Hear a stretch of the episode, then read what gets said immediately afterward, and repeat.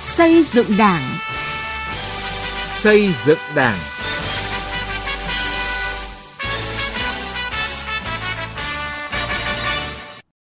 Xin kính chào quý vị và các bạn. Chương trình xây dựng Đảng hôm nay xin chuyển đến quý vị và các bạn những nội dung sau. Nêu gương của cán bộ đảng viên, bắt đầu từ việc nghiêm túc trong học tập nghị quyết. Xây dựng Đảng về cán bộ theo nghị quyết Đại hội 13, những vấn đề cần quan tâm. Chi bộ thôn Tung Đao, xã Ia Dreng, huyện Chư Pứ, tỉnh Gia Lai luôn sâu sát cùng nhân dân để tìm hướng phát triển sản xuất, nâng cao đời sống của người dân. Mời quý vị và các bạn cùng nghe. Từ nghị quyết đến cuộc sống.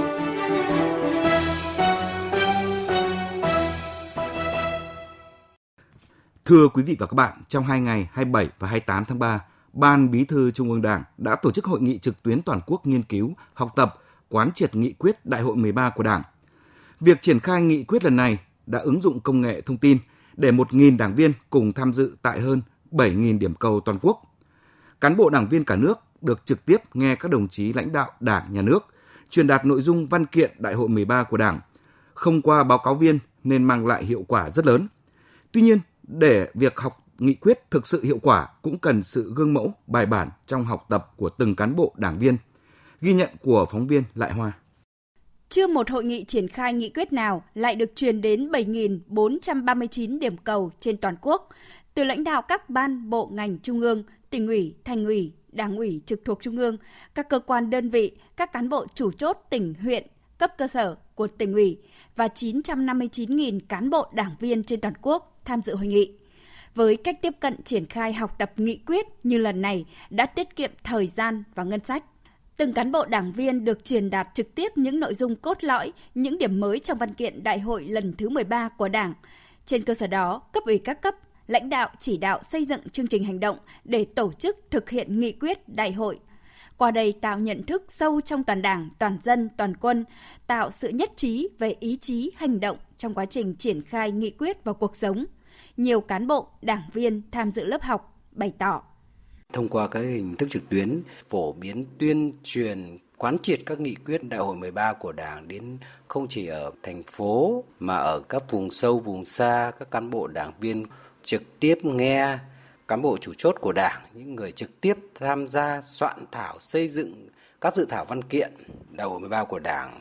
À, điều này tạo ra được tính chủ động của các địa phương hơn trong việc thực hiện nghị quyết đại hội 13 của Đảng Tôi thấy đây là lần đầu tiên việc triển khai nghị quyết ứng dụng rất tốt cái thành tựu công nghệ của 4.0. Cái đặc điểm rất khác lần này đó là trước đây thì chúng tôi thường được ừ, nghe thông qua các báo cáo viên để báo cáo. Tuy nhiên thì lần này thì chúng tôi được trực tiếp nghe lãnh đạo đảng, nhà nước truyền đạt các văn kiện của đảng. Cái điều này nó tạo nên cái hiệu ứng rất là lớn là báo cáo viên thường xuyên quán triệt văn kiện nghị quyết của Đảng, Ông Nguyễn Đức Hà, nguyên vụ trưởng Ban Tổ chức Trung ương cho rằng hiệu quả của các buổi học nghị quyết đòi hỏi rất lớn ở chất lượng các báo cáo viên.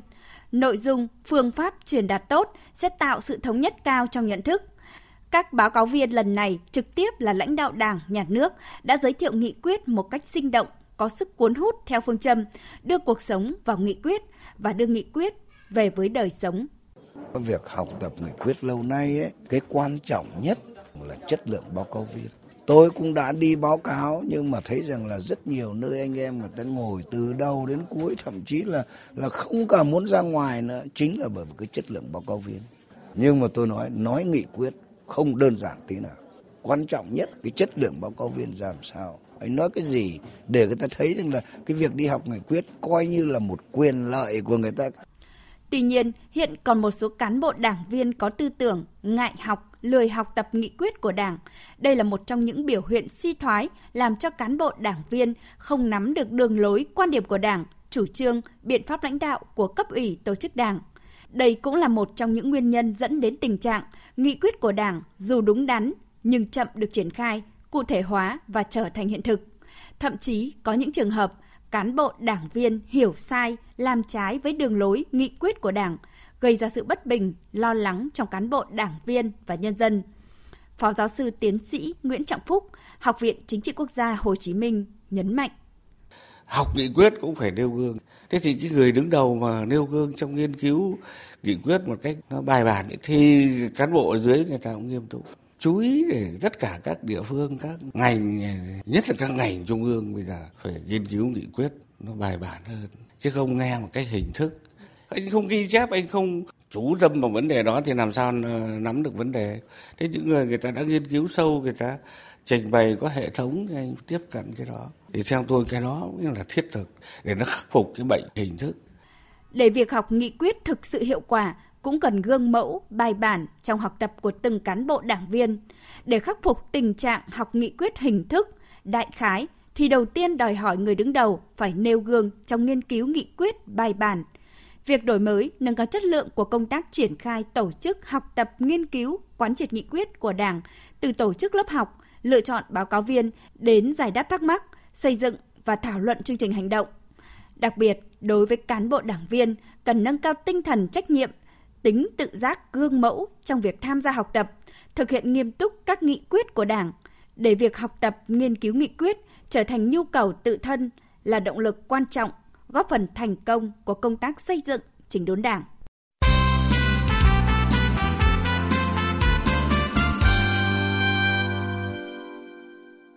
Thưa quý vị và các bạn, nghị quyết đại hội lần thứ 13 của Đảng đặc biệt chú trọng công tác xây dựng Đảng và chỉ rõ. Trong những năm tới, phải đặc biệt coi trọng và đẩy mạnh hơn nữa xây dựng chỉnh đốn Đảng toàn diện về chính trị, tư tưởng, đạo đức, tổ chức và cán bộ. Các văn kiện và nghị quyết đại hội lần thứ 13 cũng xác định rõ xây dựng đội ngũ đảng viên và cán bộ các cấp, nhất là cấp chiến lược, người đứng đầu, đủ phẩm chất, năng lực, uy tín, ngang tầm nhiệm vụ, là một trong những nhiệm vụ trọng tâm của công tác xây dựng Đảng. Vậy xây dựng Đảng về cán bộ trong nghị quyết đại hội 13 có những điểm gì đáng chú ý và làm gì để thực hiện tốt nhiệm vụ xây dựng Đảng về cán bộ có hiệu quả?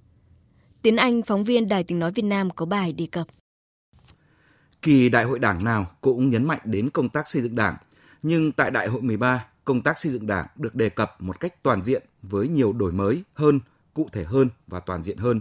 Nếu trước đây công tác xây dựng đảng thường lồng ghép vào báo cáo chính trị và các báo cáo tổng kết 10 hay 20 năm thực hiện chiến lược phát triển kinh tế xã hội, thì tại đại hội 13 có một báo cáo tổng kết công tác xây dựng đảng và thi hành điều lệ đảng với tư cách là một văn kiện chính thức của đại hội với nhiều nội dung đột phá, đổi mới, trong đó đặt vấn đề xây dựng đảng về cán bộ là một nội dung độc lập. Theo Ủy viên Bộ Chính trị, trưởng ban tổ chức Trung ương Phạm Minh Chính, từ thực tiễn công tác xây dựng đảng của Ban chấp hành Trung ương khóa 12, Đại hội 13 đưa nội dung xây dựng đảng về cán bộ là một điểm mới quan trọng phù hợp với tình hình thực tiễn. Nghị quyết Đại hội 13 của Đảng đã chỉ rõ trong những năm tới phải đặc biệt coi trọng và đẩy mạnh hơn nữa xây dựng trình đốn Đảng toàn diện về chính trị, tư tưởng, đạo đức, tổ chức và cán bộ. Thì như vậy là đại hội 12 thì ta thêm hai chữ là đạo đức. Thế đại hội 13 thì chúng ta thêm hai chữ là cán bộ. Như vậy là đại hội 13 là chúng ta có 5 nội dung cơ bản về xây dựng đảng. Đó là về chính trị, về tư tưởng, về đạo đức, về tổ chức và về cán bộ. Tức là đặt cái vấn đề cán bộ thành một cái nội dung chứ không phải là cái nội dung cán bộ nó nằm trong nội dung tổ chức như 12 nhiệm kỳ đại hội vừa qua. Đấy là một cái điểm mới và nó cũng phù hợp với tình hình thực tiễn mà như tôi phân tích đấy. Và một trong năm bài học của chúng ta chính là công tác cán bộ. Trong nhiệm kỳ đại hội 12, thực tế cho thấy công tác cán bộ có vai trò ngày càng quan trọng. Cho nên, Trung ương mới ra nghị quyết số 26 về công tác cán bộ và xây dựng đội ngũ cán bộ. Thực chất, đây là nghị quyết về tập trung xây dựng đội ngũ cán bộ các cấp, nhất là cấp chiến lược, đủ phẩm chất, năng lực và uy tín, ngang tầm nhiệm vụ. Có thể hình dung đây chính là chiến lược về cán bộ của thời kỳ phát triển mới bởi những nội dung nghị quyết trung ương đặt ra về công tác cán bộ, không chỉ thực hiện trong một thời gian ngắn mà trong một thời gian rất dài, đến tận 2030 và tầm nhìn đến năm 2045. Tại Đại hội 13 đã quyết định tách nội hàm cán bộ từ xây dựng đảng về tổ chức ra riêng để tập trung xây dựng đội ngũ cán bộ, giải quyết vấn đề cán bộ. Vì thế, nghị quyết Đại hội 13 yêu cầu phải đặc biệt coi trọng và đẩy mạnh hơn nữa công tác xây dựng chỉnh đốn đảng mọi mặt, trong đó có công tác cán bộ. Theo nhiều nhà lãnh đạo và các chuyên gia, xây dựng đảng về cán bộ bao gồm nhiều việc, nhiều khâu từ việc đào tạo bồi dưỡng, lựa chọn, đánh giá cán bộ đến bố trí sử dụng cán bộ. vân vân. Vì vậy, để triển khai nghị quyết Đại hội 13 nói chung và nội dung xây dựng Đảng về cán bộ nói riêng, cần giải pháp đồng bộ. Điều này được Ủy viên Bộ Chính trị, Giám đốc Học viện Chính trị Quốc gia Hồ Chí Minh, Chủ tịch Hội đồng Lý luận Trung ương Nguyễn Xuân Thắng nhấn mạnh. Công tác xây dựng đảng và cán bộ không chỉ là chúng ta phải lựa chọn đúng, phát hiện đúng, đào tạo đúng, rồi sử dụng đúng, quy hoạch đúng, bổ nhiệm đúng mà còn phải xây dựng được cơ chế để bảo vệ những người dám nghĩ, dám làm. Phải có môi trường cả làm việc trong điều kiện quốc tế nữa cơ. Rồi công tác kiểm tra giám sát, phòng chống tham nhũng mạnh hơn, quyết liệt hơn, bài bản hơn. Nhưng trong này có nhấn mạnh là chúng ta phải hoàn thiện hệ thống pháp luật để không dám tham nhũng. Chúng ta phải có cơ chế khuyến khích để người ta không muốn tham nhũng. Phải có cơ chế pháp luật để xác định rất rõ những cái sai phạm để mà xử lý thì cán bộ mà vi phạm là không dám và hoàn thiện hệ thống pháp luật để người ta biết được người ta làm như thế là đúng thì người ta không thể tham nhũng được vì chúng ta các quy định quá chặt chẽ, quá rõ ràng. Theo Thiếu tướng Lê Văn Cương, nguyên Viện trưởng Viện Chiến lược Bộ Công an, văn kiện Đại hội 13 xác định rất rõ về nội dung, nhiệm vụ, giải pháp về xây dựng Đảng. Song, đây là một tuyên ngôn chính trị nên cũng đề cập những điều khái quát quan trọng nhất. Vì vậy, để đưa nghị quyết vào cuộc sống thì cần có các chương trình, kế hoạch hành động với các nghị quyết chuyên đề về công tác cán bộ, thể chế hóa bằng quy định pháp luật, trong đó đặc biệt chú trọng hai vấn đề cơ bản đó là hai vấn đề cơ bản nhất mà nếu chúng ta không làm đến nơi đến chốn thì không bao giờ giải quyết chuyện này cả.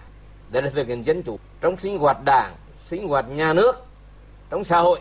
Chúng tôi cho vấn đề quan trọng số 1 là vấn thực hiện dân chủ. Dân chủ như một cái sàng lọc tất cả những cằn bài xấu xa của con người, của tổ chức. Cái điều thứ hai là giám sát quyền lực bằng pháp luật. Quyền lực không được giám sát bằng pháp luật thì, thì có những nghị quyết chúng ta không vào cuộc sống được. Xây dựng đảng là trách nhiệm của tất cả cán bộ đảng viên và nhân dân. Do vậy, để xây dựng đảng về cán bộ ngày càng hiệu quả, ngoài việc mở rộng thực thi dân chủ, trước hết là dân chủ trong đảng, thể chế hóa việc kiểm soát quyền lực cán bộ bằng pháp luật, thì mỗi cán bộ đảng viên, nhất là cán bộ lãnh đạo, luôn phải thực hiện đúng quy định của đảng và pháp luật của nhà nước, phải thực hiện tốt việc nêu gương bằng hành động cụ thể. Phó giáo sư tiến sĩ Ngô Văn Thạo, nguyên vụ trưởng vụ lý luận chính trị, Ban tuyên giáo Trung ương và ông Trần Hữu Thành, đảng viên có 45 năm tuổi đảng ở thành phố Vinh, tỉnh Nghệ An nêu quan điểm.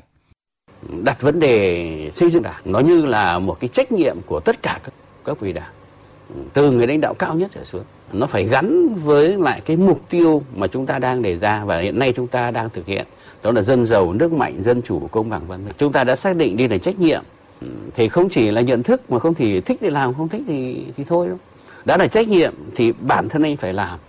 Và tổ chức bên cạnh cái động viên khuyến khích, rồi kêu gọi, rồi tạo điều kiện, thì có các biện pháp chế tài có biện pháp yêu cầu anh phải thực hiện.